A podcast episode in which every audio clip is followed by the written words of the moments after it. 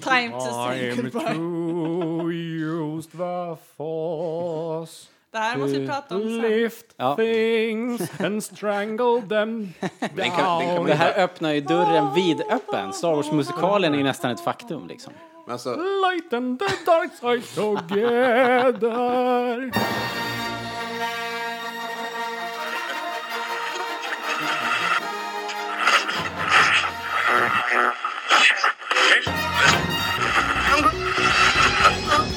här är Rebellradion.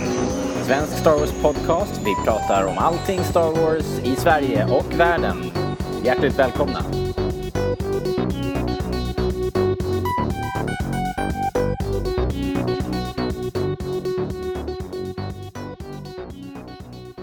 Varmt välkomna till Rebellradion. Eh, svensk Star Wars-podcast. Vi samarbetar med Star Wars.se. Vi pratar om allt vad Star Wars heter. Om du behöver hjälp med impulskontrollen, ja då kan vi vara din eh, restraining bolt. Om du behöver pod racer service, ja men då är vi ditt Pitroid crew. Kort sagt Star Wars-fan, you are home. Idag, Rebellradion augusti, så är hela gänget samlat här. Det är jag, Robert, och vi har Daniel, Daniel här.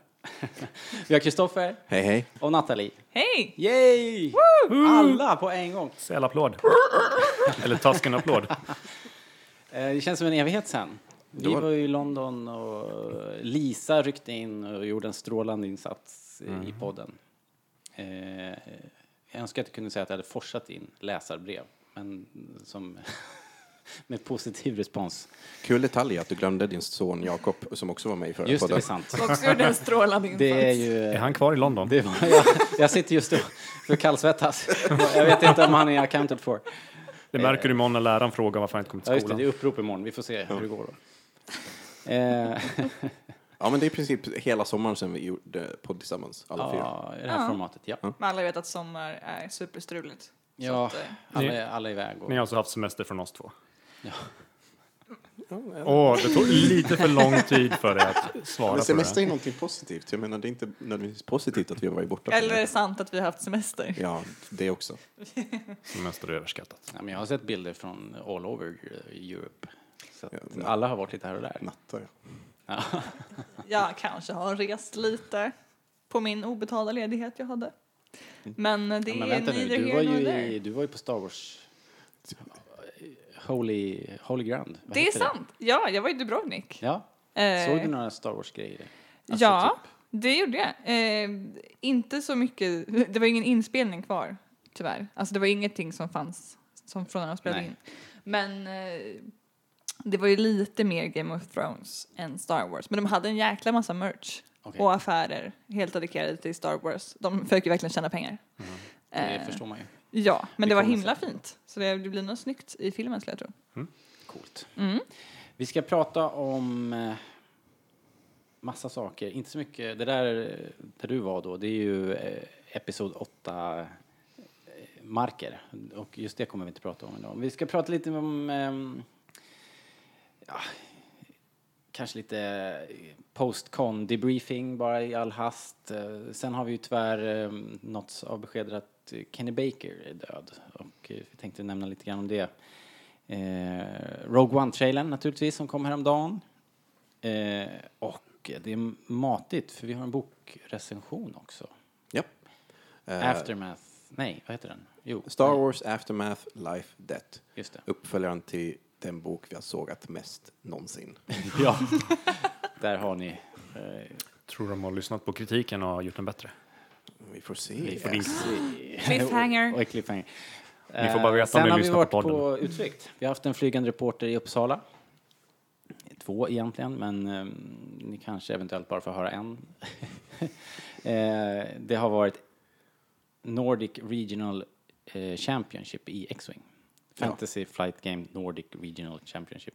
Bla, bla, bla. Det är en otroligt eh, lång Det är en mouthful. Alltså nordiska äh, mästerskap i spelen X-Wing Miniatures Game, Star Wars Armada och Star Wars The Card Game. Just det, så var det. Precis så var det. Mm. Och sen ja, har Daniel varit och testat eh, ILM X-Lab, The Tatooine Experience, eller vad heter det? Trials on Tra- Tatooine. Trials on Tatooine.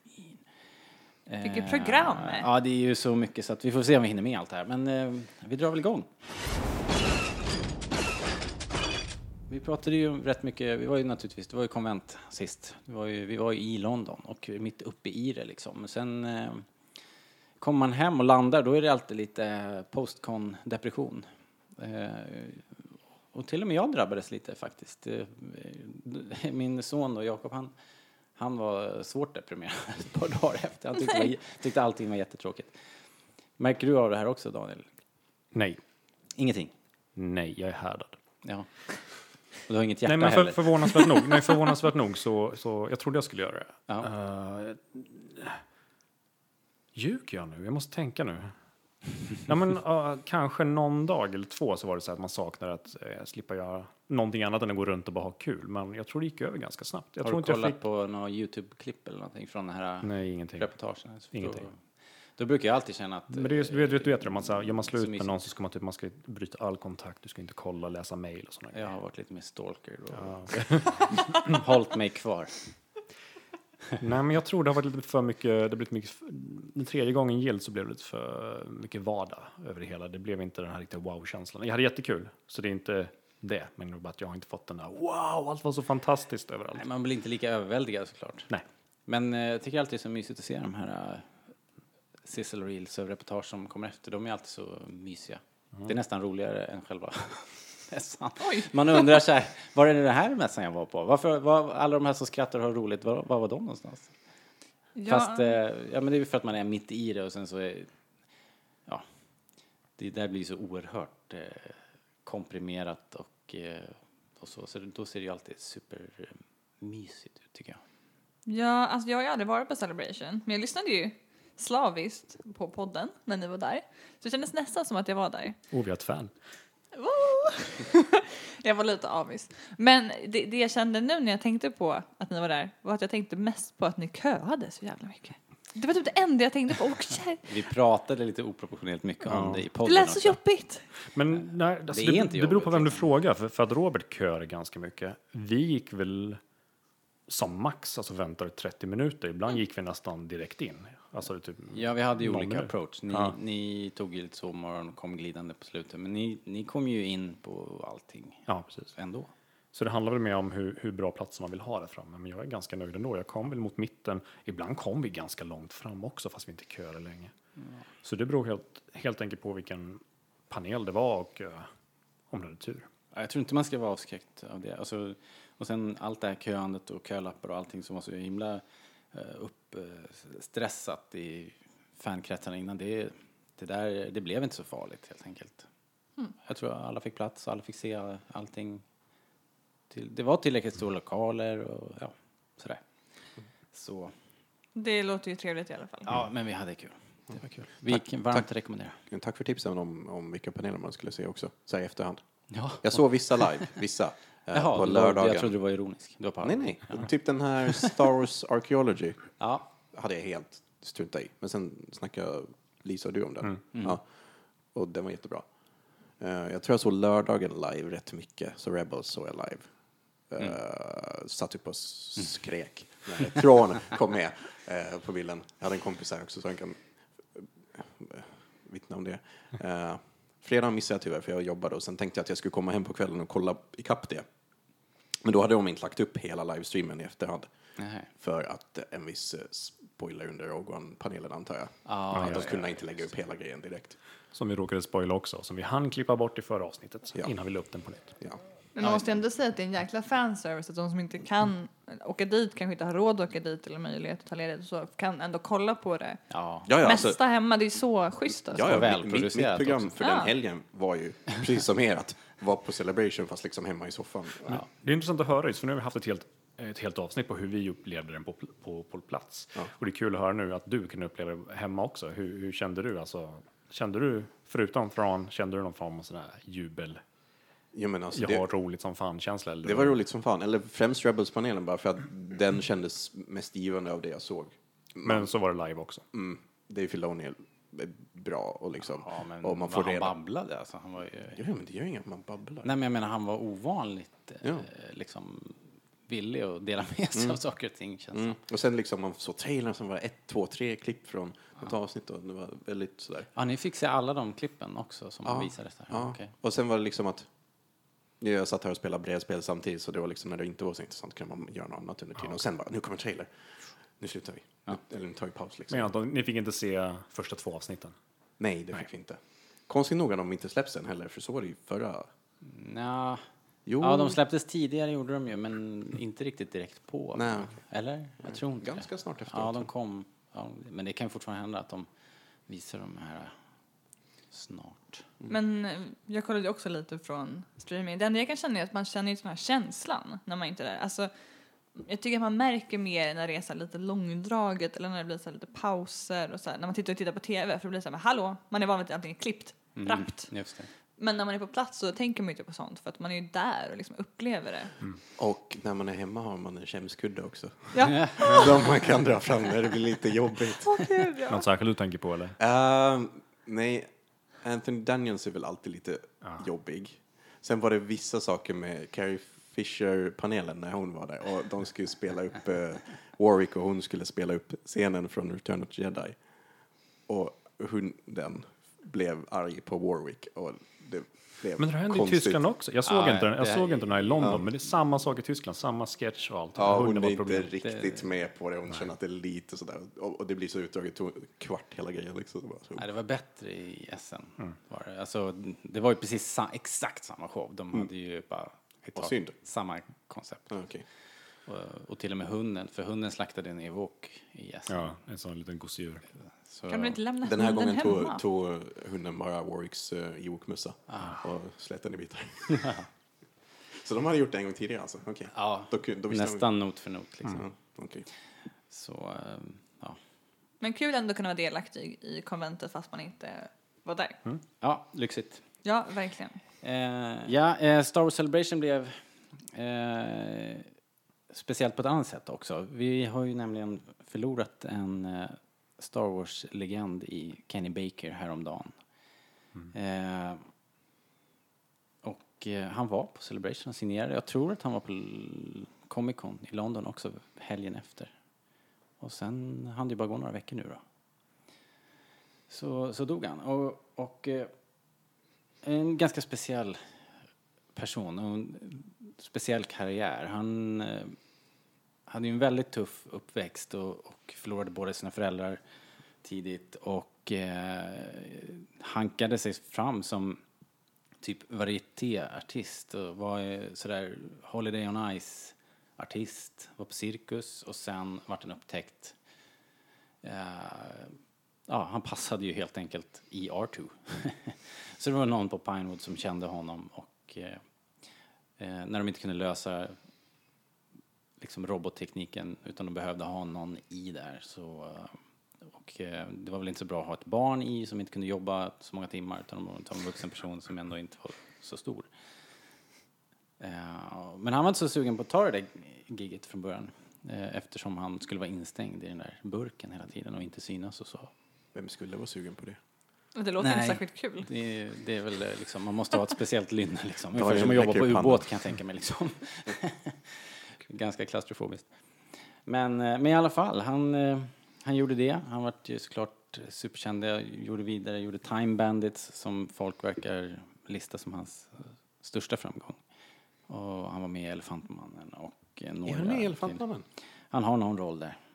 Kan inte komma ihåg det. Nej, inte jag heller Men jag har bara sett den en gång. Han är med i Willow och han, det är antagligen ganska små roller. Mm. Men Han var ju liksom flitig, han var ju ofta ute på konvent. Han har varit i Sverige flera gånger också tror jag. Men Jag vet i alla fall att han varit här Han var, minst här, en gång. han var här i min debut Rebellradion för ett år sedan ungefär. Ja, han Så var snackade- här så pass snackade vi om- Det är riktigt. Nej, det var inte debut, men det var några in. Så snackade Ja, vi om sci-fi-mässan, då var han där. Ja, just det. Och då låg han där i en rullstol och Ja. signade. Nej, han har ju mått dåligt och sett väldigt eh, söndervärkt ut Mm. liksom. Så här leder och sånt. Många år har det gjort. Men jag kan ju faktiskt komma på nu att jag har också träffat honom. Va?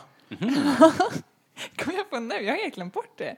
När jag var på sci-fi-mässan här i Stockholm för jättemånga år sedan. Det måste ha varit 15 år sedan. Mer säkert. Jag var verkligen liten. Men då var han där i alla fall också Mm. och skrev autografer. Ja. Jag kommer ihåg att min pappa pekade på honom och sa det är han som är inne i R2D2. och så här, vem, vem är det? Ja, men grejen är att han blev ju... Han blev ju superkänd för det, men han har ju alltid stått i skuggan av R2D2. Jag menar, R2D2 är ju en, en megakändis. Ja, Och eh, så är det lite fascinerande att de, och så är det ju många Star Wars skådespelare, de lever ju, de blev ju aldrig större än sina rollfigurer i Star Wars på något sätt. Jag, s- jag såg kommentarer på nätet där folk reagerade med va? Var det någon i R2? så folk verkar inte ens veta att folk har ju trott att, eh, eller folk, folk, det är en liten skara i alla fall verkar ju trott att den alltid var radiostyrd. Mm. jag tror att det är många som tror det. Alltså det tror inte jag är. Jag tror inte att alla är medvetna om att det är någon. Jag tror inte man tänker på det Nej. om man inte är insatt. Alltså Det- så här, nej, det är bara robot. Nej, liksom. sen har man sett de här fina robotarna som rullar omkring på mässorna nu, de är ju eh, liksom mer eh, avancerade än vad som någonsin var i filmerna. Eller i alla fall nu på senare Säger de tid i alla fall. Jag vet inte vad som finns där inne. Nej, men, det, det, Det är skaparnas egna barn just som det, kör. precis.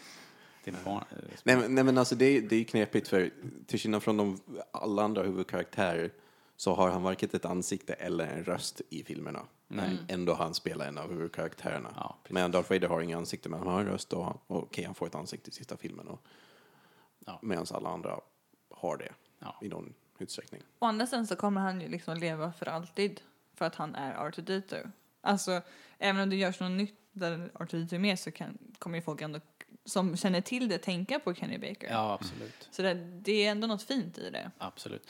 Och jag menar, det, det märks ju skillnad som i, i de senare delarna, så i eh, episod 1, 2, 3, där det inte var lika mycket fysisk prop Eh, art utan den var animerad och sådär i större utsträckning. Så tappar man ju lite ändå. Jag tycker det. Att det, det är kul med art i början när han, när Kenny Baker sitter där inne och kastar sig fram och tillbaks och Arthur står och vickar på sina ben och han liksom, man ser hur toppdomen liksom hoppar omkring lite grann uppe på burken. Det, det, är, det är en liten extra grej som, som saknas sen på något sätt. Det märks tycker jag. Jo, alltså, ja, nu när jag tänker efter, finns det någon scener i prequel-filmer där det är rent nödvändigt att han är där inne? För jag tänker mest att Arthur dy- dit du rullar runt på marken. Han har inte riktigt samma liksom, narrativa roll. Han, han för inte historien framåt som man gör i, i Episod 4 till exempel, där man följer R2 och han pratar med huvudpersoner och, och det är någon sorts dialog som tar handlingen framåt. Det, så är det väl inte i, Han utan han mera... Han agerar mer i prequel-filmer, men då är det ju datoranimerat. Ja. Allt som oftast är typ Droid-fabriken i Episod 2 och sånt liksom. ja, precis. Som jag kommer på nu i alla ja, fall. ja, men precis. För att ta ett riktigt skräckexempel. eh, ja.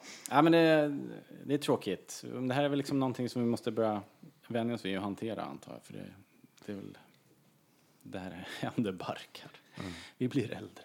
Vi bad ju er höra av er också om, om ni hade några minnen, om ni hade träffat Kenny Baker och sådär. Och en som stack ut var eh, Daniel Persson på Facebook skrev så här.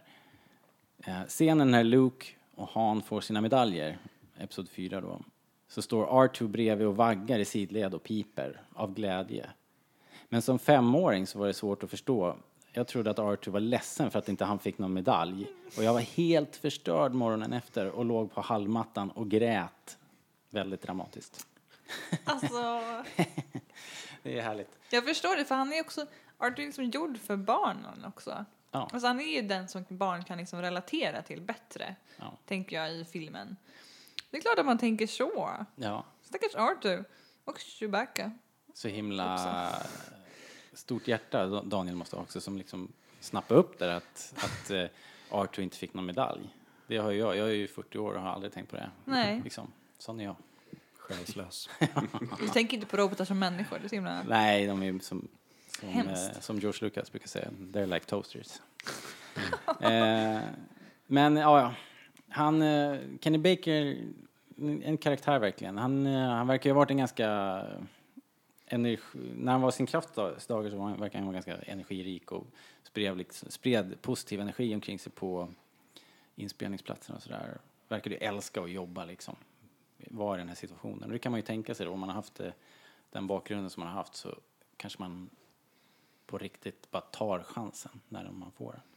Så, eh, de flesta har väldigt mycket gott att säga om, om Kenny Baker. Sen är väl Anthony Daniels. Just det. Eh, Och det Som inte har det. nej, eh, och det är ju så paradoxalt eftersom de två är de eh, karaktärerna i filmen också så blir det ju extra, liksom på något sätt, det blir en ännu bättre story av att de inte hade särskilt mycket till övers för varandra i verkliga livet sen.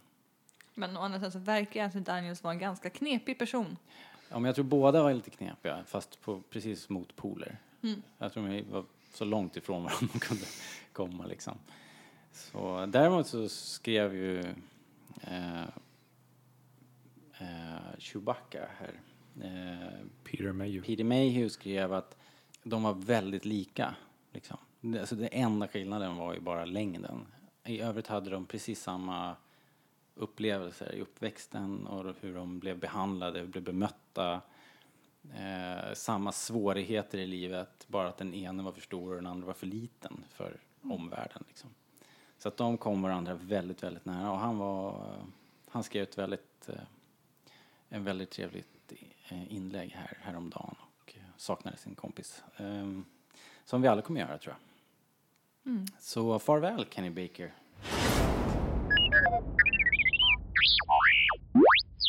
Vi går vidare. Vi pratar lite grann om Rogue, Rogue One istället. Rogue One-trailern droppade häromdagen. Eh, Det var som vanligt mäktigt. Sent som rackarns kom den på natten. Eh, Jag gick och la mig. Jag- jag satt satt upp, satt och väntade.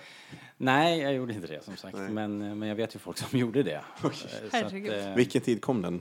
I Rio-tid? ja, eh, alltså jag vet inte riktigt vad det blev till slut. Men fyra, tre, fyra tiden tror Det jag. är alltid det, tre, är, det är bara, då är det ju lika bra att bara gå och lägga sig och vakna tidigt. Ja, Eller hur? ja. Därför du, om du sover så miss, det är inte så att du kommer råka bli spoilad i sömnen ändå. Så att, men, du, Ja, Om sen, du sen, sover sen, så ser du Det den, creepy. sen ser du den och så bara, ah, nu måste jag gå och lägga mig, så hinner du inte tänka på den heller. Men på riktigt, hur många, hur många har ni egentligen träffat som sitter och skryter om någonting de var först att se för länge sedan på nätet? nej.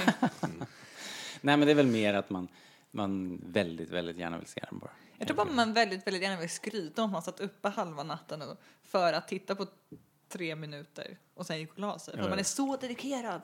Det Men då har de ju ju också missuppfattningen att det är någonting att skryta om. Ja men folk missuppfattar mycket saker Jo. här i livet. Ja, men jag tror kanske inte det vimlade av folk i, i, på den här sidan Atlanten som satt uppe. Det är Nej. svårt att tro.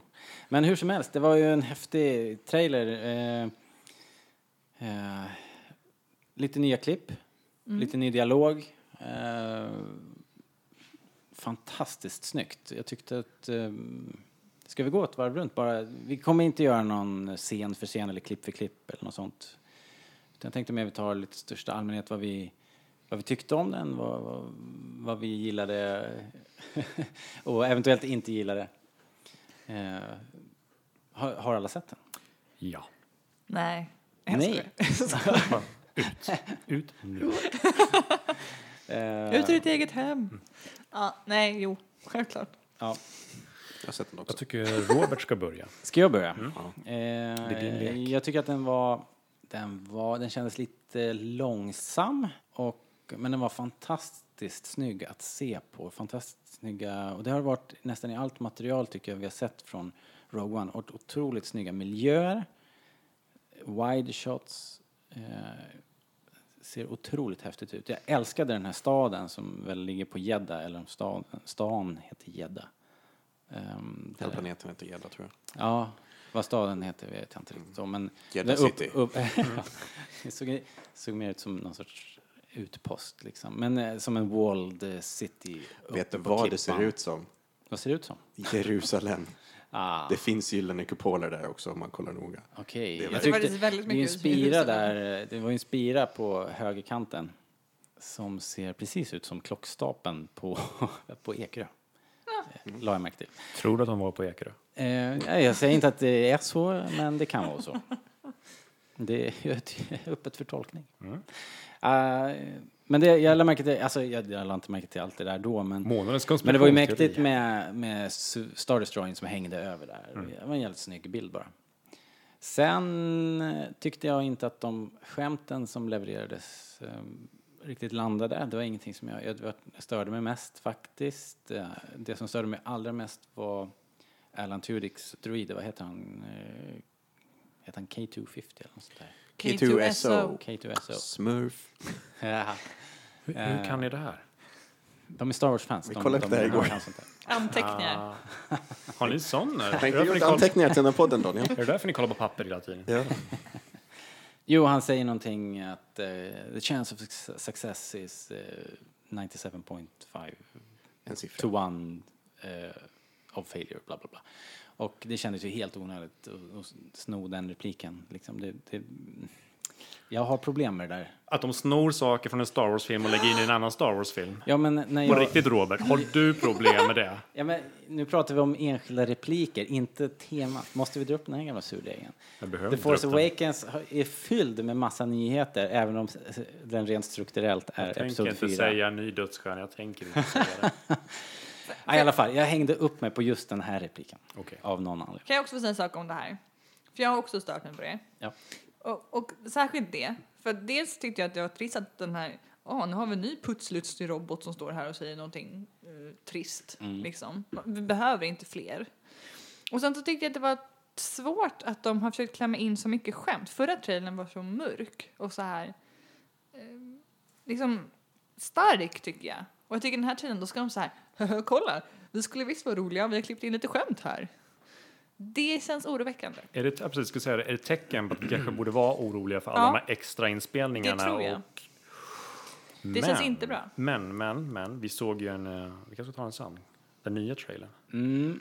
Internationella Ehm, trailern. Den japanska trailern. Ja, men vi kan i alla fall nämna att, att, att det var ju... ehm, just de här skämten var borta. Ja. De var inte med i den japanska. Det var mer en seriös ton över hela. Det låter ju Eh, bättre. Sen har det varit en, en diskussion på nätet om tonen eh, rent visuellt också. Där, där den trailern som kom först, den sändes ju på eh, ABC eller NBC.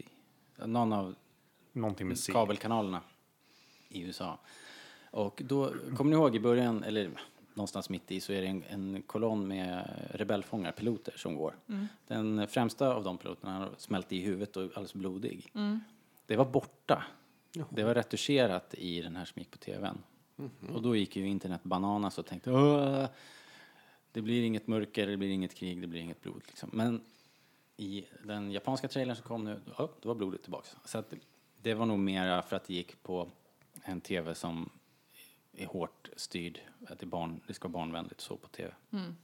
Så kan det absolut vara. Så jag tror inte vi ska oroa oss allt för mycket. Jag känner mig inte särskilt Nej, orolig. alltså, så- man kan ju hårdvinkla en trailer åt vilket håll man vill också. Jag menar, alla blev ju lurade av Suicide, Suicide Squad-trailerna. Så in i bomben. Att, att det ska vara en bra och cool film, det var det ju inte. Blev det? Efter andra trailern blev jag orolig, efter tredje så vägrade jag se filmen. Okej. Ja, ja. Jag, jag tänker ju fortfarande inte uttala mig om det där, för jag har inte sett den än. Nej, men, Jag är fortfarande pepp utifrån att ha sett den första trailern. Jag har sett den.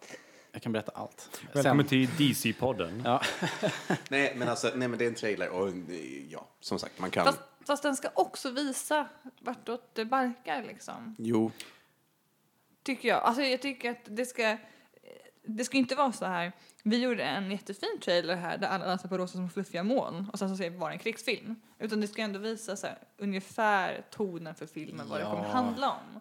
Om de då i trailer 2 har klippt in massa skämt som inte fanns i trailer 1 efter att de har spelat in massa lite lättsamma scener så gör det mig ändå orolig. men skulle de ha hunnit göra de scenerna så pass klara nu så att de skulle kunna trycka in dem i trailern? Ja, De spelar väl in det här ganska nyligen? Alla Ja, reshoots? jag kan, det kan jag inte svara på faktiskt. de skulle kunna klippa in en två sekunders Ja. grej för att kunna få in det i trailern, det tror jag absolut. Men jag, jag håller med dig. Och en annan, just på, på, på temat med det här med att eh, visa felaktigheter. Hur lång tid dröjer det innan vi faktiskt kan börja anmäla studios för falsk marknadsföring? Det kommer ju aldrig hända. Ja, det finns ju en helt annan vinkel också. Det är ju den som Deadpool-manövern, att man släpper trailer och reklam, liksom en trailer skuren för varje genre som finns. Så man gör en romantisk komeditrailer, man gör en eh, hypervåld-trailer och en liksom bara för att, bara för att hova in så stor del av publiken som möjligt så man sätter rekord på första helgen. Ja, det, fast det är väl också en kontextgrej med honom att det är ju sån typisk Ja, karaktärsgrej att man spinner vidare på Absolut. den. Det är ju bara smart PR. Absolut. Men jag menar om man trycker ihop en massa scener till en helt annan film än vad, än vad det är. Alltså till slut. Men är det, har, är det så i verkligheten? Alltså, har det varit sådana trailrar, så här, alltså, om vi nu bortser från just eh, Suicide Squad, där, där rent tonmässigt kan, där kan man Det faktiskt finns säkert jättemånga, jag kan bara inte komma på någon just nu, men jag, Då finns det inga mitt- bevis. Alltså. ja, det kommer. Jag mejlade i natt en lista. Men det här är ju en podcast, man måste höra ljud. Du får läsa upp mitt mejl nästa gång. Ett läsarbrev. Daniel, Kära. klipper. Daniel klipper ju där. Du kan läsa upp den ar- arga listan sen bara. Nej, men jag... Kära Robert, här har du en lista. Jag har suttit uppe till klockan fyra medan jag väntat på en ny trailer och skrivit den här. Jag tycker det känns som det skulle kunna hända. Jag är inte så orolig, men ni, Nej, ni känner er lite nervösa för, för att de ändå har fått kalla fötter här nu. Nej, jag, jag, är inte så, jag är inte så nervös alls. Eh, Även om den skulle bli mer humoristisk än vad jag önskar att den skulle bli så tror jag att ändå att det kommer bli en bra film. Men jag önskar att den inte kommer bli jättehumoristisk. Jag vill ha det smutsiga. Gareth Vill ha det där smutsiga, eh, en mening som jag ofta säger har jag märkt, så jag borde trademarka det. Vill ha det där smutsiga. Ska vi jobba för Via Color? ja, Nej, men då, lita på Rosa. Det kommer att dyka upp i den reklamen. liksom. Ja, men du är tvättmedlet. Ja. Jag vill ha det där smutsiga. vill ha det där smutsiga. Så kommer det, au, au. Jag tänker inte äta smuts. Oavsett, nu Vi går återkommer vidare. till det. Ja. Ja, vi var ju egentligen mer, vi skulle ju prata lite om vad vi tyckte om trailern i största allmänhet. Eh, vad vi gillade och inte gillade. Jag kan säga. Ja, Ja, jag tyckte den, som sagt, väldigt snygga shots liksom. De här Jeddah med stjärnkryssaren ovanför. Den upp och nervända dödskärran. så, Så mysigt sim- att du säger stjärnkryssare, tycker jag. jag vet. Kommer tillbaka till det ibland. Men ba, bara det att bara, oh, fan, vi har ju sett dödskärnan så många gånger. Vad kan vi göra för att göra det nytt? Ja, vi vänder den upp och ner liksom. Mm. Och internet bara, Alltså den är, den är väl inte upp och ner, vi ser väl bara ja, ja. det. Det Fast det väl finns inget upp och ner. Nej, Nej men jo, men. Smurf. Den har ju en, ja ja, men den är snygg. Eh, men den hade inte samma energi som första trailern tycker jag. Eh, Nej. För första trailern hade Whooping Willy. Eh, ja, just det. woo, woo, sådär. Men, Siren. eh, En liten siren fick vi bara, så här. Ja. ett enda. nej men, ja, den hade helt enkelt samma slagkraft på mig som den första trailern. Jag gillar inte eller något sånt, den bara så här, mm, det är en bra trailer. Yes. Mm. Ja, men ungefär så kände jag också. Att det var inte samma energi i den, Nej. faktiskt. Nej men jag håller nog med. Alltså jag tyckte den första trailern, den tyckte jag verkligen, verkligen om. Jag tyckte, alltså så här, gåshudsbra. Jag fick ingen gåshud när jag tittade på den här trailern. Jag tycker inte att den var lika stark. Och jag tycker dels beror det på den här comic relief-grejen som gör mig orolig. Men sen ser jag också lite den här Orson Krennic. Man fick ju se honom up close nu istället för att på långt håll så här lite mystiskt. Han ser inte läskig ut. Nej. Alltså han ser lite som en trist så här, revisor typ. Men hela den, hela den illusionen försvann för mig på Celebration när han kom in på scen där för Rogue One-panelen. när han kom in där såg han bara ut som en cosplayare. Var riktigt, det förstörde hela min... Jag tyckte också han var så här, jäklar vad grym han är. Första Ja. gången man såg honom kände jag, shit, de lyckades fånga hans ondhet bara på hur han stod och stirrade Ja. ner i, alltså in i kameran. Men sen kom han in på scen där, var, rr, rr, lite högfärdigt av fyra soldater och han bara, vad fan, vad liten han är. Jo, det är lite Bara, blir han inte smutsig med så mycket vita kläder? Men det blev så, det blev, det blev så, det blev så jävla konstigt. Det, jag tyckte hela illusionen försvann också. Han, eh, Ja, och Jag tyckte det var. Oh, förlåt. Nej, men jag menar jag tyckte bara att det var onödigt att ha med den scenen i trailern när du ändå inte känner den karaktären. Alltså den hade säkert funkat skitbra i filmen. Den kommer säkert funka skitbra i filmen för att man vet vad karaktären är. Nu vet du ingenting nästan. Och du får se en lite trist revisor som står där och bara nej. Det är bra att vi inte vet This någonting om is honom. what accounting Ja, does jo, to jo. people. eller? Men jag menar, det, i, i filmen kommer det kunna känna sitt syfte. Man kommer inte reagera på att man ser honom nära. Men när han ska vara så här cool skurk så tycker jag det Vet- förstör. Men, du- ja. Vi Vad vet tyckte inte ni om vad- Gin Erso då i den här, i den här trailern? Mm. Här fick man ju se lite mer, lite, något mer action shot där han springer och skjuter och, och eh, öga mot öga mot en TIE fighter. Och lite. Den scenen var favoriten tycker jag. Ja, Ja, den de är i alla var fall- skitball. Den var grym. Men, Och då är ja. frågan där, vad är i TIE fighten? Är det en vanlig TIE pilot? Är det direktören? Eller är det en Vader? Men han flyger sin egen. Eller Men Chewbacca. det vet ju inte du, han kanske inte fått den än. Han flyger i Rebels redan. Som utspelar, Men, ja, men då kanske den är på reparation eller något. Okej, headcanon. Han Ja, kan, men han kan ju eh, låna en. allt är möjligt. Det, det är verkligen frågan hur hon ska klara sig ur den där eh, knipan. Nej, jag, tror, jag tror det är, jag tror det är han, vad heter han? eh, Som vi snackade om precis nu.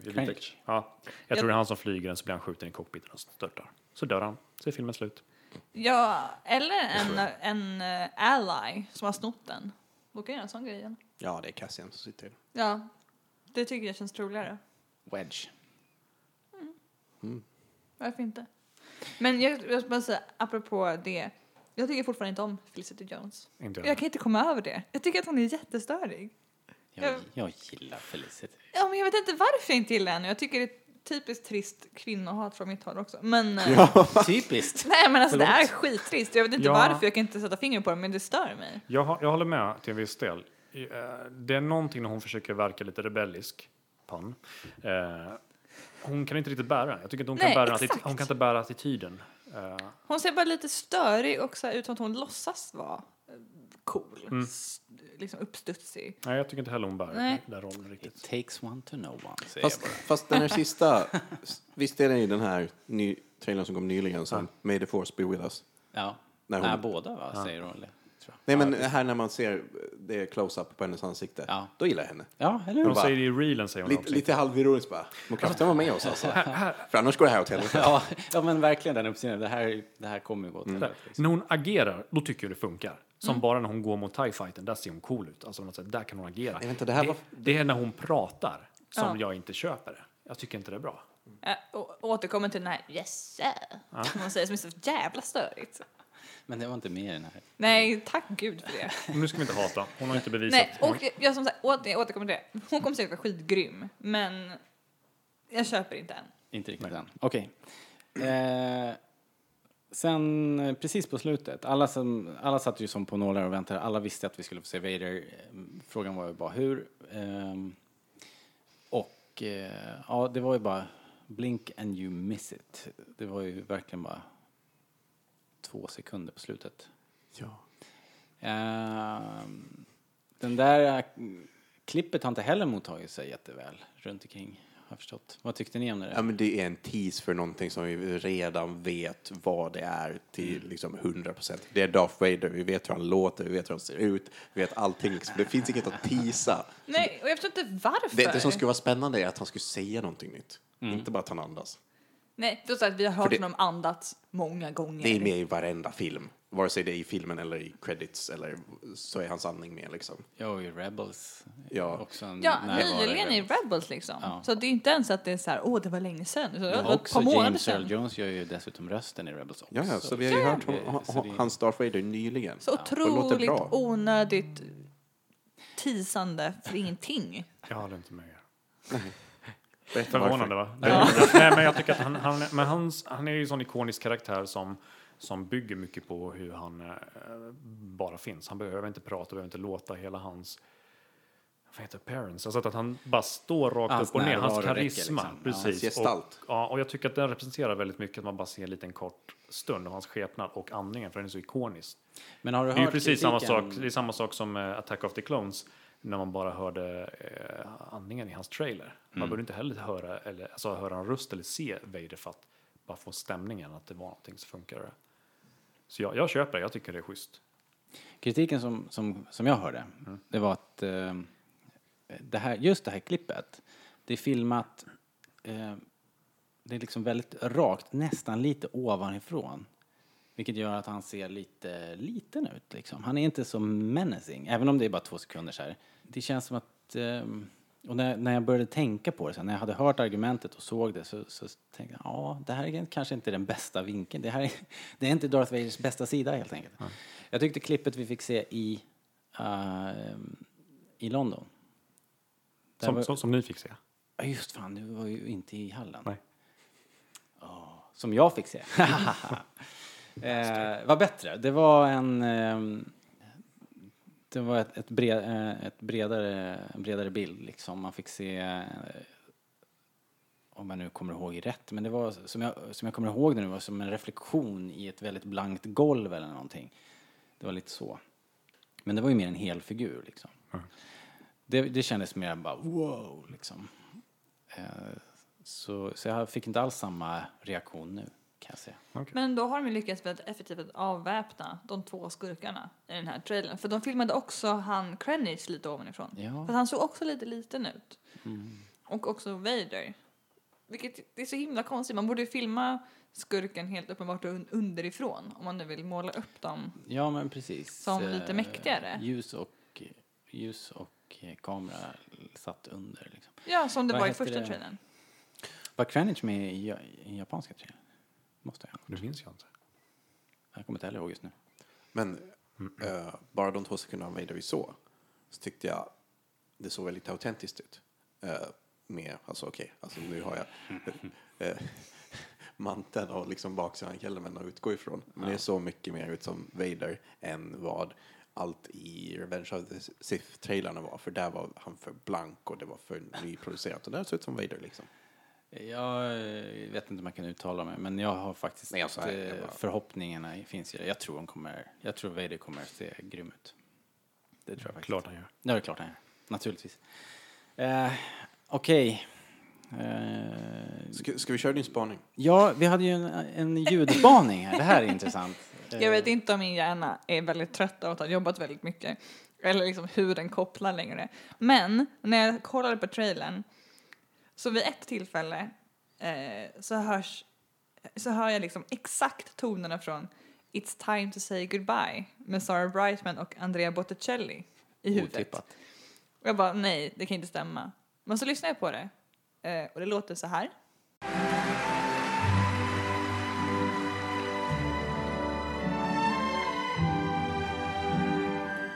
Och så gick jag tillbaka till trailern och, eh, och lyssnade igen. Is a 97.6% chance of failure. Ja, det är fantastiskt, vilken ljudspaning. ja. Det här öppnar ju alla möjliga dörrar känner jag. Ja, alltså om vi ska vara lite ominous liksom. Ja. It's time to say Ja, goodbye. eller hur? Eller hur? Är det sista gången vi får se en dödsstjärna? Eh, ja, kanske, men jag tänkte kanske mer att det var så här att det är ett strike team liksom som åker iväg på ett uppdrag och så sjunger de It's time to say goodbye. It's ominous. Alltså det är det blev en, musikal i slutet. Det är det de klippte om. Eller därför de filmade extra scener, musikalen. Det vore coolt va? men också det är en, jag kanske är lite sjuk i huvudet, det är inte omöjligt. Alltså, men, det är en det- fantastiskt känd låt och det är en väldigt känd liksom, liksom Ja. ljudstycke bara där. Så eh, jag säger inte att det är meningen, men jag säger inte att det inte är meningen. Som, som alla konspirationsteoretiker så lämnar vi inga svar, vi ställer bara frågor. Vi, vi hade en liten spaning också. Och det är att han, eh, Bodhi, eh, jag insåg att han är snubben från Nightcrawler. En film som kom nyligen, Yes. eller för ett år sedan, som är bra och jobbig. Och i båda filmerna så spelar han arbetare som blir ganska eh, fuckade av sina arbetsgivare, kan vi säga. ja, det var bara, han var bra i Nightcrawler så jag blev lite mer pepp på han här. Okej, ja, ja. men eh, tillbaks till musiken. För att eh, i det här, jag känner ju att det här är, det finns ju en fantastisk eh, eh, musikalkoppling här. Så att äntligen kanske Star Wars the Musical blir verklighet känner jag också. Och sen dessutom, Natta kan inte contain Alltså jag kan ju vara den största musikalnörden någonsin. Så att, eh, ja det var, det, det var dit jag ville komma också, för det, det var lite oroväckande att du hade liksom Sarah Brightman så, så långt fram i hjärnan. Det var jag också lite oroad över. Jag, vet inte, jag kan inte ens minnas att jag har lyssnat på den här låten. Men jag sa faktiskt senast häromdagen att jag aldrig har sett en dålig musikal för att jag är fullständigt okritisk. Ehm, så att jag menar om det skulle komma en Star Wars mu- musical, det hade varit så jäkla guld. Ja, De kör ju Harry Potter nu, even as we speak. Så varför skulle inte Star Wars the Musical bli verklighet efter det här? Vi får väl se. Det här kanske är första droppen. Remember where you heard it first. Ja, eller hur? Ja. Och mejla mig om ni får höra något mer om det här. Ja. I wanna know! Nice. Ja, jag, jag har helt klart eh, Sarah Brightman Mm. i trailern. Ja, vad tror ni? Ni som lyssnar. Ja, Hör av er. Blir det Star Wars musical nu? Är det här ett tecken? Eller hör ni likheterna tänkte jag. Men Nej men också det. Men också, är det ett tecken? Är det meningen? Är det time to say goodbye? det blir ju jättesorglig trailer nu. Men så mäktigt. jag vill också säga att jag tycker att eh, jag är jävligt pepp på filmen. Alltså jättepepp. Ja. Sär, särskilt på det här att det inte finns några gudar nu. Alltså nu får folket får slåss för sig själva. Without jedis. känns eh, häftigt. Tycker jag. På tal om jedis, bara, bara flika in sig. Varför har man döpt den här planeten till Jeddah? det är för det- likt. Det är ju helt medvetet. Det här är nya um, Typhon, eller Tython som det hette i gamla kontinenten där Jedi-orden hade sitt ursprung. Det är ju här Jedi-orden har sitt ursprung. Är På det? planeten Jeddah. Det är väl inte konstigare än att eh, grekerna kommer från Grekland. Tänker jag. Ja. Den här så? planeten är viktigare än vi tror. Alltså den har funnits innan i eller? Nej, nej, nej, den är ny. Men i, det är antagligen... För nu kände jag mig plötsligt såhär, åh, borde jag vetat om den här planeten? Nej, nej, nej, nej, nej, men an- antagligen. Alltså det är ju så tydligt i namnet att antagligen har den någon koppling till Jedi. Så det finns eh, kraftmunkar där. och Vänta lite, vänta lite. Var det här en ökenplanet också? Ja, ganska bergig. Men rätt röd är den ju. Mellanöstern. Röd, röd. Förlåt, sa du kraftmunk? Ja. Det är ett jätteroligt ord. Det är, det är en lite tyngre raggmunk. Jag såg i och för sig liksom Dunkin' Jag Donuts. säga Dunking Force Donuts. Ja, fast det gjorde mig också lite orolig. Gud, jag är orolig över saker just nu. Men den här kraftmunken vi ser i trailern.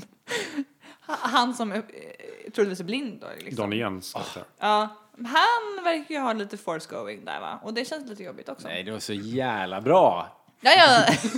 Nej, alltså det var bra. Men om det ska vara att det här är den I filmen där nothing. inte är med. Everything as, is as the force wills it. Ja, det är så klockrent. Men det är kul att se någon, att eh, se kraften tolkad ur någon annans ögon än jedin. Var de, tvung, var de tvungna att göra honom ännu mer stereotyp och få honom något som så här fortune cookie? Alltså det, Va? Vad men säger riktigt, du? han går ju, han lär, han är går ju, bara för att han är asiat så går han ju runt och låter så här. Alltså, Han, han är Typ Shaolin-munk med, med en stav. what is the difference between the force and the... Alltså du vet, det kommer ju bli sådana grejer. Det kommer ju, Och att han ska vara I blind och it. alltihopa. Kom ihåg, Asians rule. Det här är första steget. Nej, jag tyckte det var kanon. ja, jag tycker om honom. Extremt men Det bara kändes som att enda han får säga i filmen så låter han som en här fortune cookie. Ja, is your lucky day. Ja, men han låter så.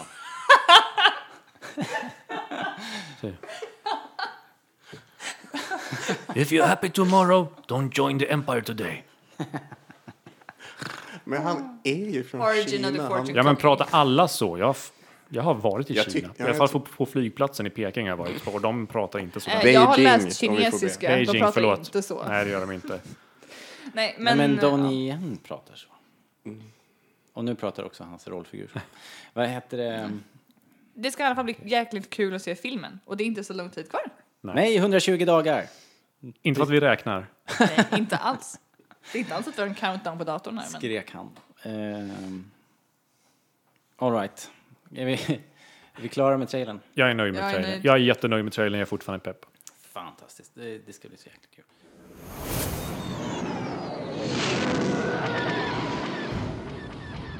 Vi går vidare och pratar lite om eh, det här stora mästerskapet då som var. Eh, och du var där Kristoffer, du var, på, du var där och tävlade. ja, i, på det nordiska mästerskapet i X-Wing Miniatures Game, Star Wars Armada och Star Wars The Card Game. Eh, jag tävlade i X-Wing Miniatures Game, Japp. som är ett spel jag spelar väldigt mycket. Eh, Vi har ju pratat om det från och till. ja, men då så. I den här podden. Då är lyssnarna kanske lite bekanta med det. Ja. Ehm, men jo, jag var där. Det var kul och det var svårt och det gick inte så bra. Men Men det var alltså över två dagar. Det var 70 pers tror jag. ja, på X-Wing endast. Ja, så det är ju en stor tävling med alla mått mätt. Liksom i, alltså, om man tar en gren i friidrott i OS nu så är det 70 deltagare. Jag säger bara det. Oj. Det är rätt stort. Ehm, ja, och vi hade en utsänd på plats. Så över till vår flygande reporter Robert.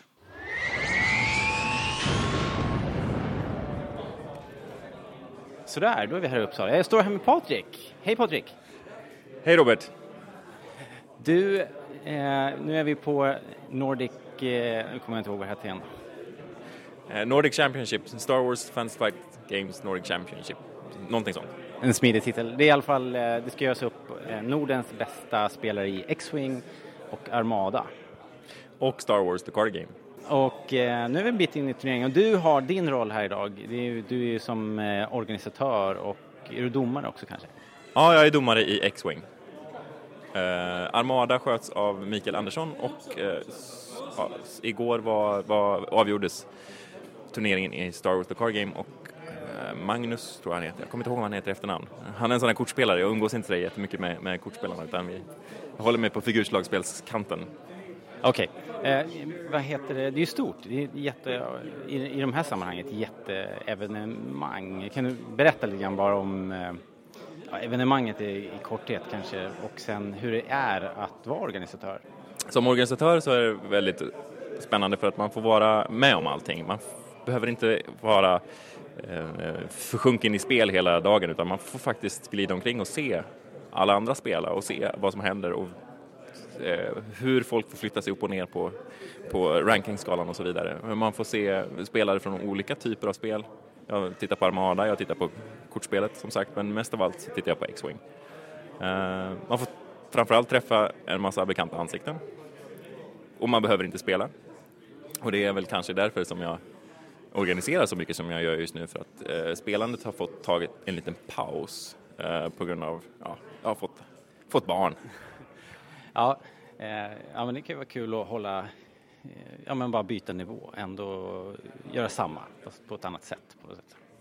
Eh, det har varit 70 deltagare ungefär va? och från ganska många nationer. Har det varit, eh, kan du berätta lite, vilka har varit här och hur har det gått för, eh, för våra svenskar så här långt?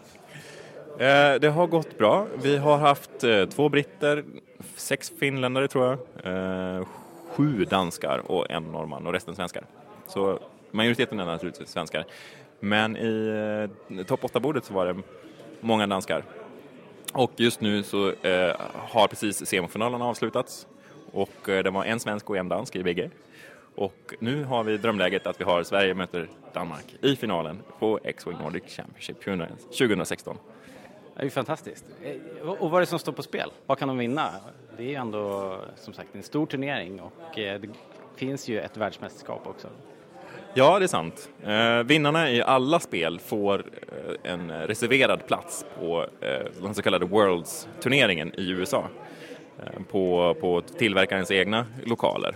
Men i X-Wing är det dessutom så privilegierat att man får resan betald och hotellrummet betalt. Så det är mycket som står på spel och, och nerverna är utanpå på spelarna just nu. Eh, så man har fått be en av dem att lugna ner sig lite grann. Tagga ner lite grann. Ja, okej. Ja, men då ska vi eh, följa spelet så kanske vi får en segerintervju sen så småningom. Eh, tack så länge. Med lite tur så får ni hålla den på svenska, annars får ni öva på danskan så länge. Ja, det blir en utmaning. ja, precis. Det var Patrik eh, Zetterberg Paulus som eh, fungerade som organisatör då för hela arrangemanget eh, och det är föreningen Starfighters.se som, som har hållit det hela alltihopa. Kristoffer, hur upplevde du den här tävlingen? Och framförallt Kristoffer, var du tvungen att tagga ner? Ja, just det. Var, Ja, var det dig han pratade om där? Eh, nej, han, han snackar nog mest om topporden tror jag. Men eh, hela den här... eh, Kristoffer, nu är du jätteupphetsad. tagga ner. ja, förlåt. Andas. Andas men- i en fyrkant nu. Nej, men hela den här turneringen är en intressant studie i hur anpassningsbara ens förväntningar är. Det, det finns ett pris som är ett kort för 64 eh, deltagare. Det brukar oftast räcka till till alla. Nu har vi 70 den här gången. Sen finns det pris för topp 16, det finns priser för topp 8, topp 4 och så första priset. Eh, och eh, jag, jag kom dit med en lista som jag har, det har gått ganska bra med nu under sommaren. Jag kom i tvåa i två mindre turneringar med den listan. Så jag kom dit med ganska goda förhoppningar. Men jag siktar aldrig på toppen, för jag är inte så bra än. Så jag tänkte, men topp 16, topp 16, det, det finns en chans. Det kan gå. Eh, sen förlorar jag första matchen. Eh, sen vinner jag andra matchen. Sen förlorar jag tredje matchen. Och så fin man kan ibland se lite hur det går för en, eh, beroende på vilket bord man är på. Eh, om det går bra för en så avancerar man upp till de högre borden, eh, alltså, eh, eller lägre siffror på borden. Så plötsligt finner jag mig där på de här lägsta borden och inser, vänta nu, vi är 70 stycken spelare och det finns 64 sådana här kort. Då, då bara överger jag alla de här förväntningarna på att men det här topp 16-priset, det kan, det, kan, det kan jag få. Nej, bara, nej shit, tänk om jag åker härifrån nu utan att ens få det där, det brukar kallas participation price bara för att man är med. Men nu får ju faktiskt alla inte det kortet. Då bara, jävlar, går det så här dåligt för mig? Eh, och då, då skärpte jag mig och Taggade sen, ner. Ja, sen, sen vann jag eh, mina två sista matcher. Så jag gick 3-3 av sex matcher då. Okej. Och kom på en eh, 31 plats. Oj, okej. Ja. Ja. och det är ju stenhård konkurrens. Det liksom. var stenhårt. Det var helt galet. Det var den största turneringen jag varit på. På mindre turneringar kan man ofta...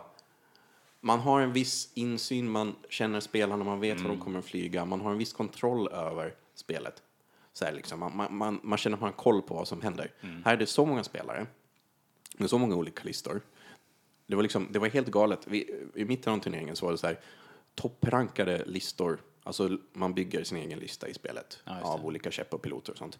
Bef- Befann sig på bottenborden. Medan på toppborden var det så här, vissa listor som var med, innehöll sådana käpp som ingen någonsin flyger.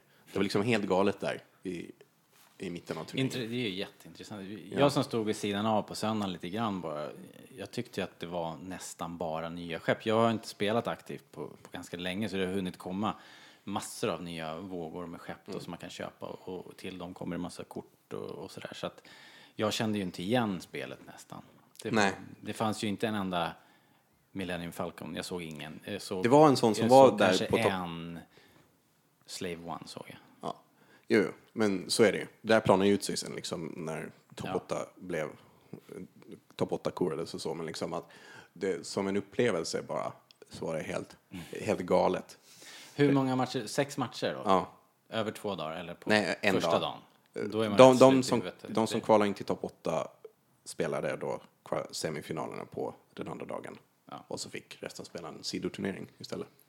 Vilket är väldigt bra. Så att, eh, Mm. Ja, det, var ju, det är kul när man ändå har masat sig dit att man, ja, att alla får spela lika man får mycket. spela lika mycket. Ja. Men, uh, jepp, bra arrangemang och allting. Och eh, som sagt, man kan anpassa sina förväntningar väldigt snabbt. Men alltså, även om du kommer 31 plats, du är ju bättre än hälften. Jo, Det är ju fortfarande bra. jo, jo. jo, jo alltså, oj, jag var ju på liksom, botten där ett tag och jag bara, jag var så himla, himla nöjd över att jag fick det där ena kortet. det är alltså ett pilotkort med en annan bild på än det man får när man köper expansionen. Men det är Bosk och han är en av mina favoriter. Så. Nice. Bara ska svara i telefonen-kortet. Ja, exakt. Eh, det fanns ju då de som gjorde betydligt bättre ifrån sig. Två av dem var Ola Julin och eh, en kille som dansk då som heter Christian Hyldager som eh, var i final. Det sändes live på nätet och det var eh, av allt att döma en stenhård fight. Det var, som det ofta blir i det här spelet så hänger det det är väldigt jämnt och det kan avgöras. Det är något tärningsslag hit eller dit på slutet som avgör. Liksom. I just den här matchen var det, det finns två typer av listor som just nu är anses vara de bästa i metaspelet, liksom. Spelet utanför spelet. Alltså de listorna som går bra. Det var just de två. Med kombinationer av skepp och kort Ja, som är liksom mest exakt. effektiva just nu. Ja, och det var de två arketyperna som möttes i, Mm. i den här. Det var intressant eh, det också, att, att just de listorna kom hela vägen upp till toppen. Men det, ja. Eh, vi ska, vi ska höra från vinnaren då, för den som tog hem det hela till slut, det var eh, den svenska killen Ola Jölin.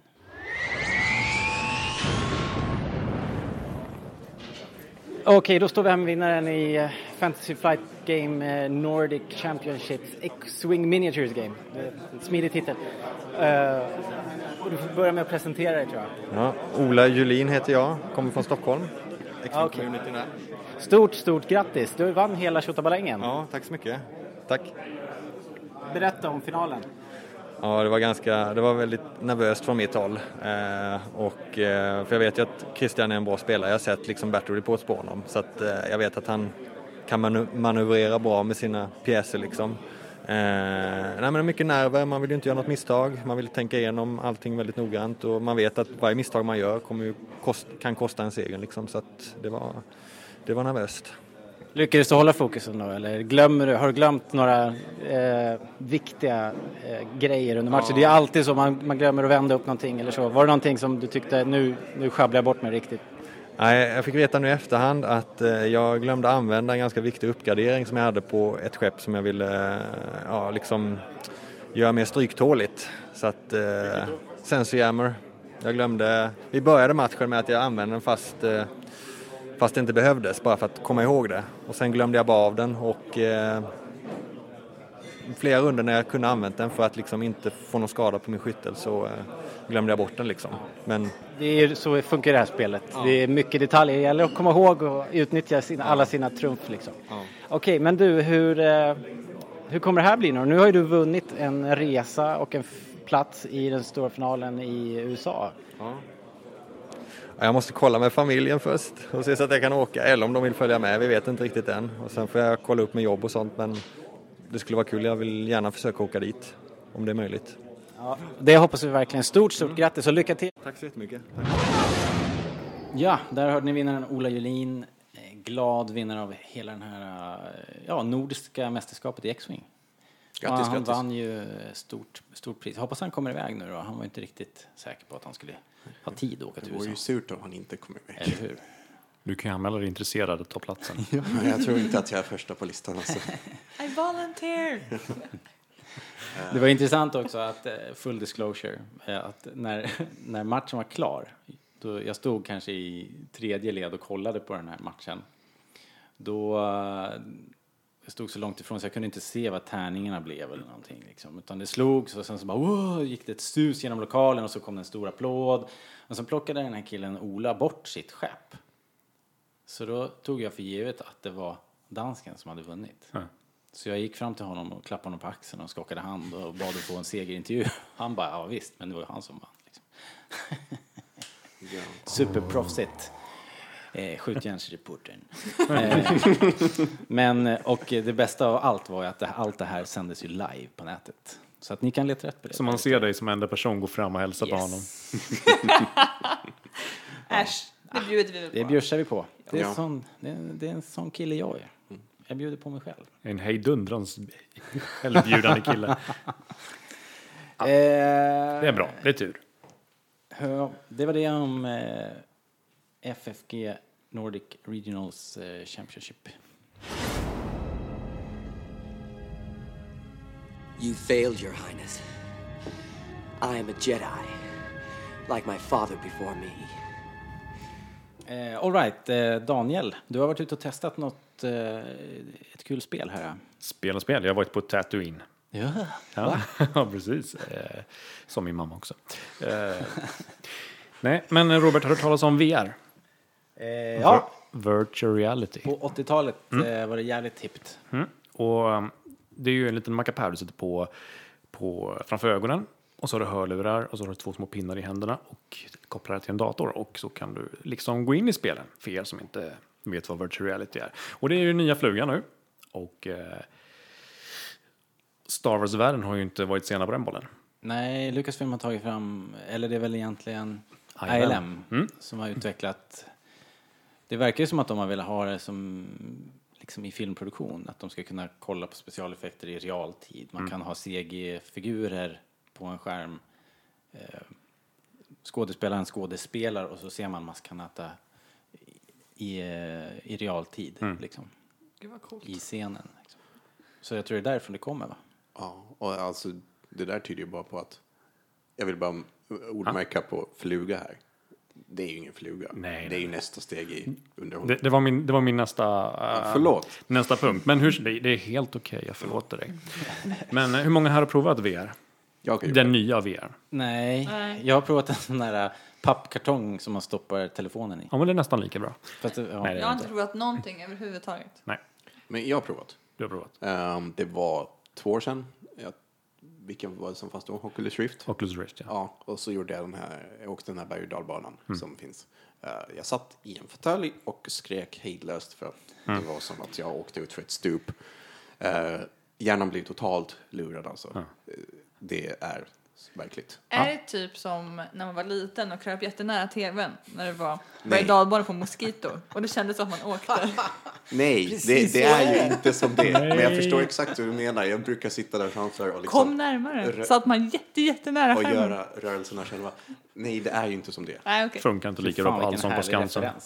Took me Eh, right back. Nej, men det, ja, jag har också provat en, en gamla tvåårs Oculus Rift, men jag kan säga att är ju mycket, mycket bättre nu och uh, så som du påpekade, jag sa att det var en fluga. Jag, jag är helt såld, helt såld på VR och jag tror det kommer bli väldigt, en väldigt intressant spelframtid och vad man kan göra. Vilket uh, Trison Tatooine gör lite både och på något sätt. För Trison Tatooine är en bra eh, Det är en bra demo, det är en bra teknikdemo. Den är snygg och det känns bra och coolt att vara i spelet. Men det är inget bra spel. Det är, där, det är där de fallerar. Men det är väl bara ett test liksom? Ja, men... För eh, att släpa runt på ja, och så. Problemet är bara att det, det känns som andra spel har gjort eh, eh, som har haft mindre budget, som är mycket fulare ska säga så, har gjort ett bättre spel med enklare medel. Okej. Så att spelgrejen är inte deras grej, men däremot är upplevelsen jäkligt grym. Så att om man har chansen att prova, om man har HTC Vive eller vet någon som har det, stick och prova Mm. direkt. För det finns på Steam gratis nu. Men jag kan berätta lite snabbt vad det handlar om. Att det handlar om Ja. att du är på Tatooine. Och Millennium Falcon kommer från så här, långt bort från fjärran och landar typ ovanför dig. Så det är så jävligt maffigt. Nu är du precis under Millennium Falcon. Och så är det Han Solo, han kommunicerar med dig och vill att du ska hjälpa honom med att reparera skeppet. Samtidigt så kommer en liten R2D2 också ner. Eh, så man ska trycka på lite knappar. Lite halvroligt. Ja. Och sen kommer en... Eh, Men hur var det då, att stå under falken? Liksom? det, det är maff, maffigt, alltså man, man, man duckar lite instinktivt. Ja. Eh, för, för Ser det bra ut? Alltså är det så pass Ja, men det känns bra. Alltså, det är ju inte hård, det är, alltså, det är inte så att du som, som på tv till exempel, men det är fortfarande jäkligt bra. Det är väl samma spelmotor som Battlefront går på, va? Det vet jag inte. Jag ska gissa att det är det. Ja. Jag, jag också tycker mig ha hört det, att det är plockat där från modeller och Ja. liksom allting. Nej, men alltså, det är sagt som upplevelse. Du känner, det känns som du är där på Tatooine, för, med minus värmen, för det är ju ingen värme där. men sen kommer en skyttel med, eh, med Stormtroopers och medan Han Solo ska försöka starta Falken så ska du helt enkelt vifta med din lightsaber.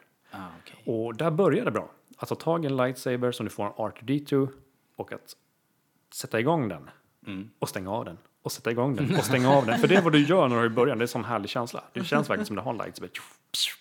Så här. Men sen kommer de här stormtroopersarna som gömmer sig bakom stenar på håll och börjar skjuta mot dig. Och du ska, du ska blocka skotten så de kommer tillbaka till dem.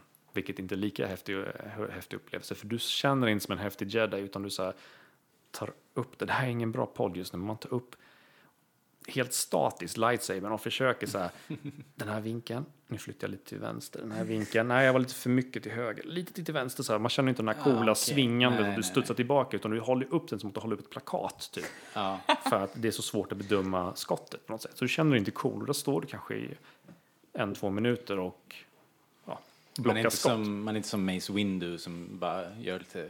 Ja, du kan ju, backhands, nej, men du kan ju säkert vara jättecool och vifta runt och göra backflips och allt möjligt, men du kommer inte, du kommer inte träffa något. Nej, det är det.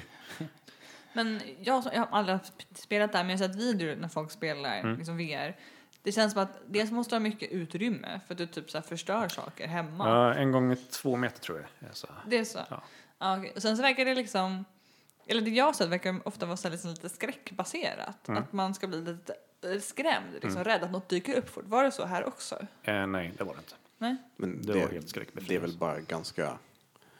eh, en enkel väg att ta liksom att just Mm. skräckspel, att verkligen placera spelaren. Eller, alltså det är just det också. Det är att, väldigt att, tacksamt för Mm, skräckfilm. Exakt, att tacksamt ord jag letar efter. Men just det där med att man kanske inte, du kallar det spel liksom, men det är väl många av de här VR-grejerna som kommer nu som också de eh, stämplas som experience Ja, snarare än spel. Liksom, att, exakt. att det, att det, och det är väl bara tecken på att det här kommer att bli en ny typ av underhållning. Precis. Det kommer inte bara vara en vidareutveckling av spel utan det kommer vara någonting helt annat. Ja. Att Facebook har köpt Oculus Rift, eller köpte, tyder ju på det också. Mm.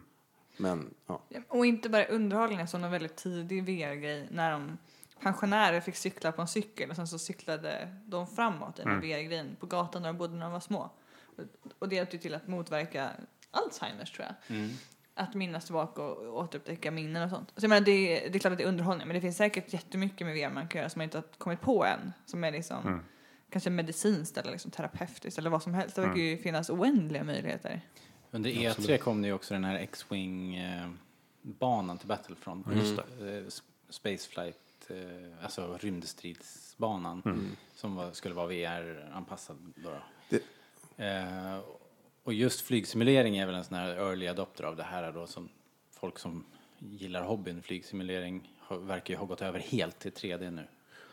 Det lös, just Där man liksom sitter, det är ju perfekt miljö för det för man sitter i en stol Mm. i en, ett trångt utrymme och sen har man utsikten. Det måste ju vara helt perfekt för just Exakt, för det, det löser väl det största problemet som jag har förstått att VR har just nu, att, eller just spelupplevelser i VR, är att det där att hur man tar sig framåt Mm. i spelvärlden. Att dels liksom, att jag har förstått att man kan uppleva väldigt mycket åksjuka just om man ska trycka framåt på en spak och sen så är det verkligen som att man förflyttar sig. Mm. Att, att det finns liksom eh, hjärnan hänger inte med. Att det, man går ingenstans med benen, men du flyttar på dig ändå. det. Du har ju... Ja, det beror, fordonsbaserade upplevelser. Alltså du har ju, du har ju det är många spel som använder sig av av teleportering. Utan Mm. alltså du, har, du trycker på en knapp på den här kontrollen du har och så lyser upp områden. Det beror på vad det är för sorts spel. Vissa kan du flytta fram hur mycket du vill. Du siktar på det området och så swashar du dit bort. Slipper du förflytta dig själv. Vissa andra har mer statiska områden. Det är lite så utspritt. Du har ett område långt bort till vänster eller till långt bort till höger. De är inte så sammankopplade med varandra. Så du kan förflytta dig ditåt. Okej. Hur funkar det här då? Här är du bara på samma ställe. Du vänder dig om inom den här lilla griden du har. Typ som är ungefär Okej. en gånger två meter kanske. Men du kan röra dig inom dem en gång. Ja, du rör dig genom den och sen när du kommer Men hur, nära, hur rör du? Vad, vad Då är- går det, du går med handen. Alltså du går med fötterna menar jag. Okej. Med handen. What? Nej, så du går med man fötterna i den här griden och sen när du kommer utanför så kommer det ett litet rutnät typ så här. Men hur, eh, hur registreras att du går i spelet? Ja, du har ju sensorer som sätter Okej, upp på ja. väggen så här två stycken Så små. det, det är ingen så här, ingen Ah, okej, treadmill så, det, så, att, okej. så det är inte så att man trycker på en knapp på handkontrollen utan att om du rör dig i rummet så, så rör du dig i spelet? Precis, men du måste hålla dig inom det här området. Ja, jag förstår. Du Jo, det måste ju täckas upp av kameror på något sätt. Eh. Men då kommer ju nästa steg här vara att man går till eh, O'Learys och går in i deras VR-rum liksom. Istället för att spela bowling Mm. så, så finns det en hinderbana där som du kommer få klättra omkring i som du blir jagad av zombies och Åh aliens. gud vad liksom. coolt. Fast jag känner också spontant lite den här Nintendo-grejen. Alltså Nintendo Wii och de, säger sen, de här plattorna man kunde stå på och spela spel. Säkert kommer det komma något sånt att du kan gå på något sånt slags Mm, men det, band. fin- det finns ju prototyper som har såna här, Ja. ser ut som ett gåband som har Ja kullager och typ Det är hjul ju åt alla håll perfekt som du för rör dig dig. såklart. För då behöver man inte bli Ända tills det någon sättet. bryter höftbenet liksom. Ja det har säkert redan hänt. Så är det. Nej men det rekommenderas. Ja, Har man kul. Det chansen att prova, gör det. Det är jättecoolt. Som upplevelse, som spel mindre coolt. Men, Ja, men det, kommer är någonting, så- ja, det är någonting på G där. Det här kommer Ja, bli så häftigt. Bara för att bli övertygad på VR liksom. Att, Ja, ja, absolut. alltså, eh, man, man, ja, men som du typ nattar ibland, mamma, är det så bra? Jo, det är så bra. Det är alltså det är så bra. Hjärnan blir totalt lurad. Ja. Det är fantastiskt. Ställer du på en kant, så du känns som du har svindel. Du Mm. tappar balansen. Du, du vet inte vad du ska göra. Du sträcker ut armarna, du typ... Nej men det, jag, alltså jag köper det. Mm. Jag kan inte ens kolla på videos när folk står på huskant utan för, för, klia under fötterna liksom. Mm. Så jag, jag, alltså det har jag inget problem med att tro på. Jag tycker det verkar skithäftigt. Mm. Men jag vill gärna prova det. Men jag, jag tror att jag kommer bli en sån här som måste ta mig i den och kräkas lite för jag blir väldigt lätt åksjuk. Ja, men jag, jag, jag är också väldigt åksjuk. Jag kan bli åksjuk och åka tunnelbana.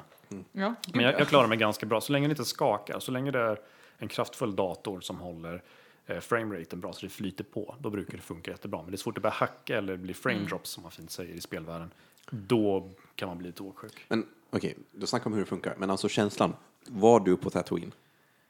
Var du totalt omsluten av Tatooine? Jo, men det var jag nog. Minus som sagt att det inte kändes varmt. Eh, Det känns... Alltså jag duckade ju nästan sagt när, när Millennium Falcon landade ovanför mig. Mm. Så coolt. Det var skott. Kul eller? Häftigt. Mm. Eh, sa vi att det här fanns att ladda ner på Steam? Det finns på Steam, Just det. gratis. Om man har hårdvaran hemma så kan man pr- prova. Ja. Coolt. Ja, vi har ju bokrecensionen också då. Star Wars Aftermath colon Life Debt av Chuck Wendig. Eh, det här är ju en uppföljare då på eh, Aftermath, vad fan heter den då? Aftermath? Den heter bara Aftermath. Ja. vad märkligt. Ja, i alla fall.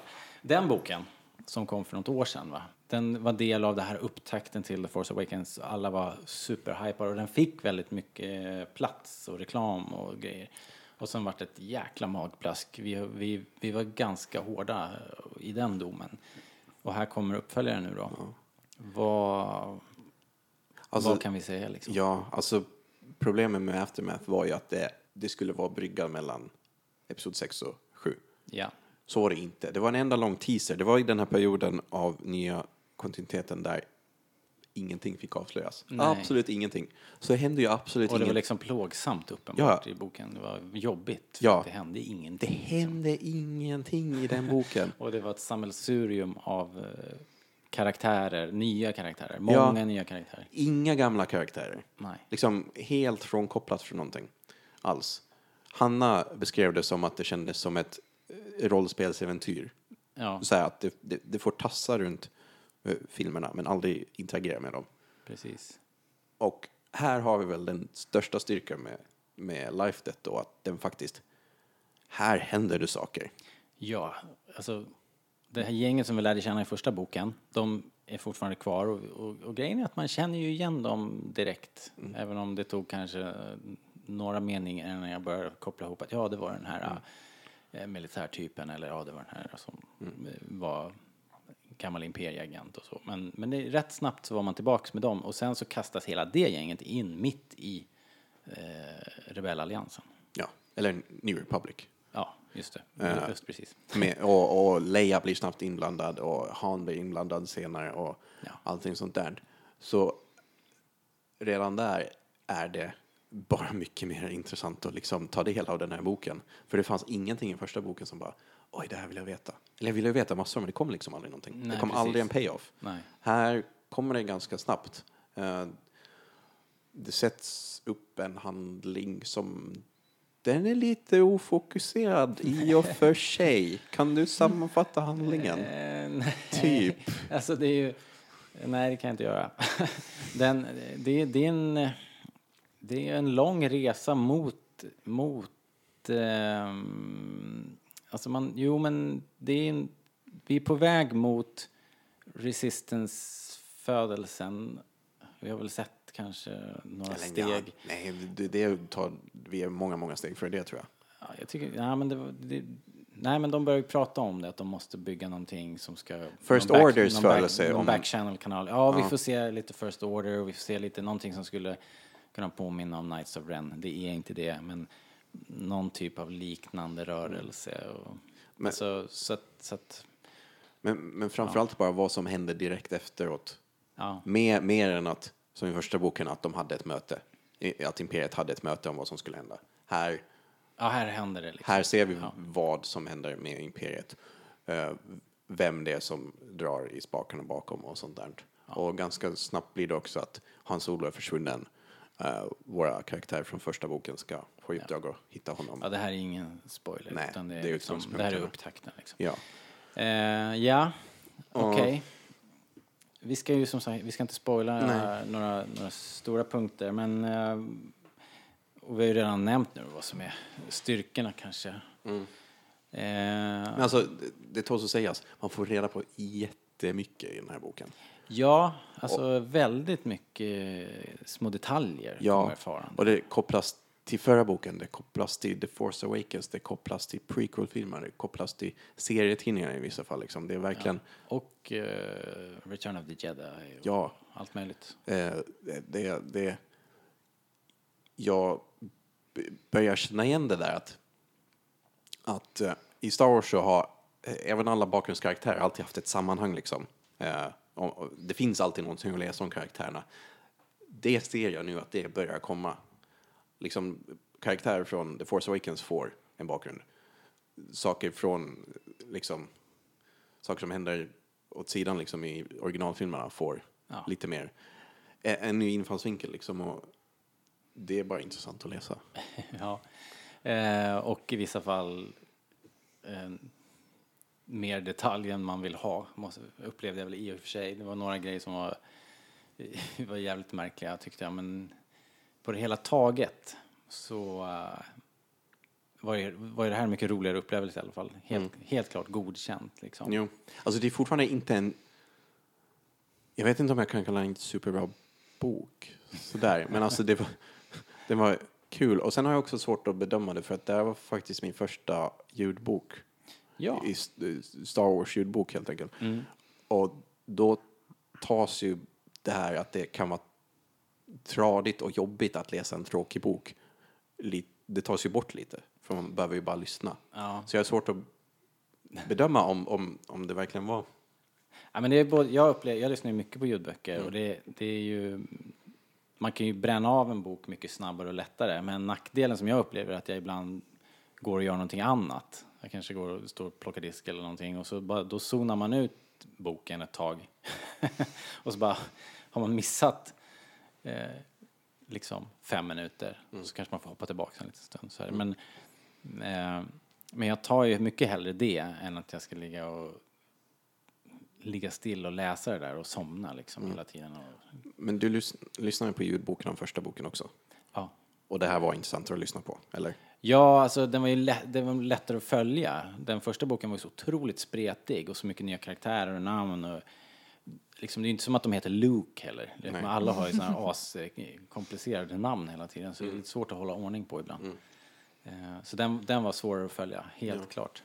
Den här var, den här hade en rakare linje liksom, Ja. inte lika spretig. Även om den, det är fortfarande samma författare. Det, det, snarlikt uppbyggt med lite intermissions. Eh, De är bra. Det var den bästa delen av förra boken. ja, det Alla var, de här de, de var roligast. interludes. För där kopplade det ju lite tillbaks till kända platser på ett annat sätt. Och, och där sås också fröna för på riktigt spännande mysterier. Som jag faktiskt vill veta lösningen på. Och som, Jag undrar om vi får det. jo, tänker jag, tror att, bara jag tror att nu börjar vi se, eller där jag önskar tänka men nu börjar vi se Att det det här, allt sys ihop i sista allt sen, sys ihop, liksom. att det här kommer kopplas till, jag menar, det börjar ju liksom hinta som att Jakku är viktigt på något sätt. Absolut. I, i den här Ja, boken, det på finns- ett intressant Det sätt. finns, eh, det, there's more to Yaku, Yaku Mm. eh, meets the eye. Eh, det är intressant att du säger det. När, när du säger det så här så tänker jag så här, ja men den är kanske lite uppbyggd som en tv-serie liksom. Ja, men det är Som en det. lång ark och så händer det massa jox i mitten liksom. Det är nog det faktiskt. När du säger det, Ja. faktiskt. Ja men då kan vi ju rekommendera den. Jag tänker inte ge Ja, något annat alltså betyg, det, liksom. den, den har ju det man önskade av första boken. Och tog ni igenom den första, då måste ni ju fortsätta bara. Ja. Eh, det, det utspelar sig på flera olika planeter, inte bara en. Nej. Det är både gamla karaktärer som man gillar och nya karaktärer som man nu gillar också. Ja. Eh, vissa är tråkiga fortfarande, men, men de som är bra är liksom, Alltså jag gillar dem nu, måste jag säga. tycker du faktiskt om John Barrell? Eh, Han är ju så trist. ja. John Barrell är en eh, kommandosoldat för Ja, han är New kanske Republic. lite, kanske lite väl stereotyp. Ja. Kanske. ja det är sant. Han- Okej då, han Mm. får inte riktigt godkänt. Men Singir och Jazz och Sloan Ja. och eh, till och med en antagonist som introduceras är Ja. intressant. Kanske lite inspirerad av Thrawn, sådär. Eh, men ändå intressant. ja, det är klart. Han är den rollen liksom. Ja, hans roll är mer intressant än hans- karaktär kanske. Ja, jo. Men ni totalsågade ju första boken vid fotknölarna Ja. liksom.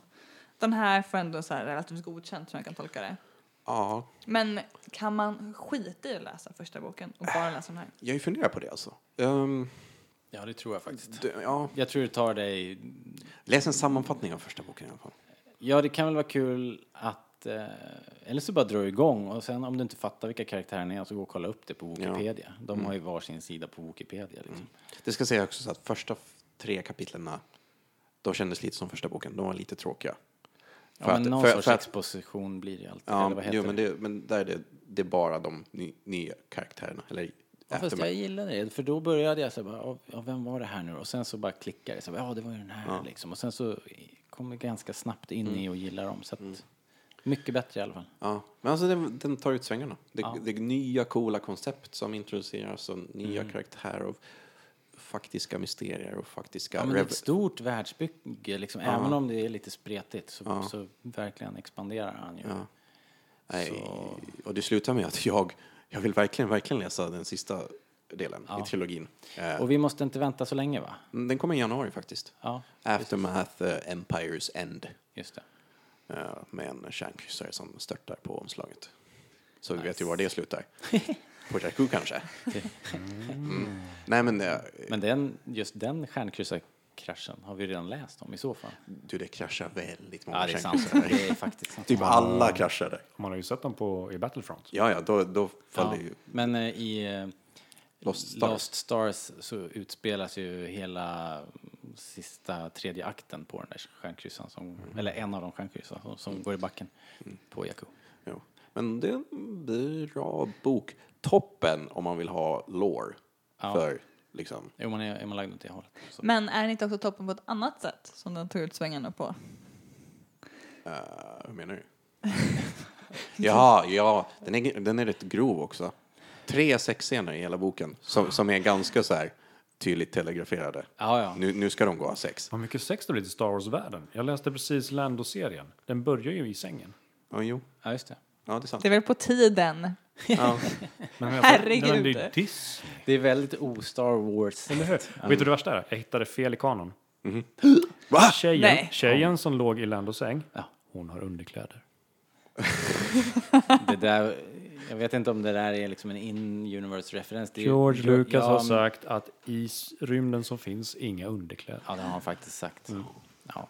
Men eh, kan man förvänta sig 50 shades of Star Wars? Nej, det kan man inte. Alltså, nej, alltså. Hoppas inte. Det, det, det är inga beskrivningar av sexscenerna som så. Det är bara, nu går de iväg för att göra någonting. Uh, Vuxenkul. vuxenkul. Vuxenkul. Ja, ja, men det är typ så Ja men, det ja, men det hörs, man, man, man... eh, Ja, man hör lite. Man får höra genom men, men dörren. det beskrivs som ett slagsmål snarare, Ja, än- just det. snarare än något Men annat. vi vet Ja, vad de gör där inne. ja. Fy, usch. Det är lite skämskudde faktiskt. Det, det, det är inte... Det är inte, det är inte skämmigt när man läser det. Eh, jag undrar om det är ett fortsättning på... Första boken fick ju mycket kritik från dumma människor över att den hade för många eh, homosexuella karaktärer. Jag undrar om det här är liksom ett led i Chuck Wendings bara att reta upp de människorna. Att här har vi... Nu, nu går de iväg och gör någonting som ni inte gillar. Jag är inte sådär Nej. kalkylerande och cynisk så det tänkte inte jag. Men Nej. för att det andra finns ju kvar, liksom de, de karaktärerna som, som kanske retade upp folk förra gången, de finns ju kvar. Ja. Ja men vad kul eh, att kunna sluta ändå på en positiv not. Mm. För jag tror att vi får runda av det här för, för augusti och eh, komma tillbaka i september. Det händer ju oerhört mycket. Så vi fortsätter diskussionen på sociala medier, Facebook, Instagram, mejla oss jättegärna. Vi vill verkligen ha titt- eh, lyssnarfrågor. Ja, jättegärna. Det är Vi blir kul. otroligt glada när vi får dem. Japp, och då är det rebellradion at starwars.se eh, eller på Twitter, at rebellradion. Eh, och eh, ni som använder iTunes, skriv en recension vet jag så hittar vi till, eh, till ännu fler användare. Ska vi säga så? All right. Tack för idag. Hej då! Hej då!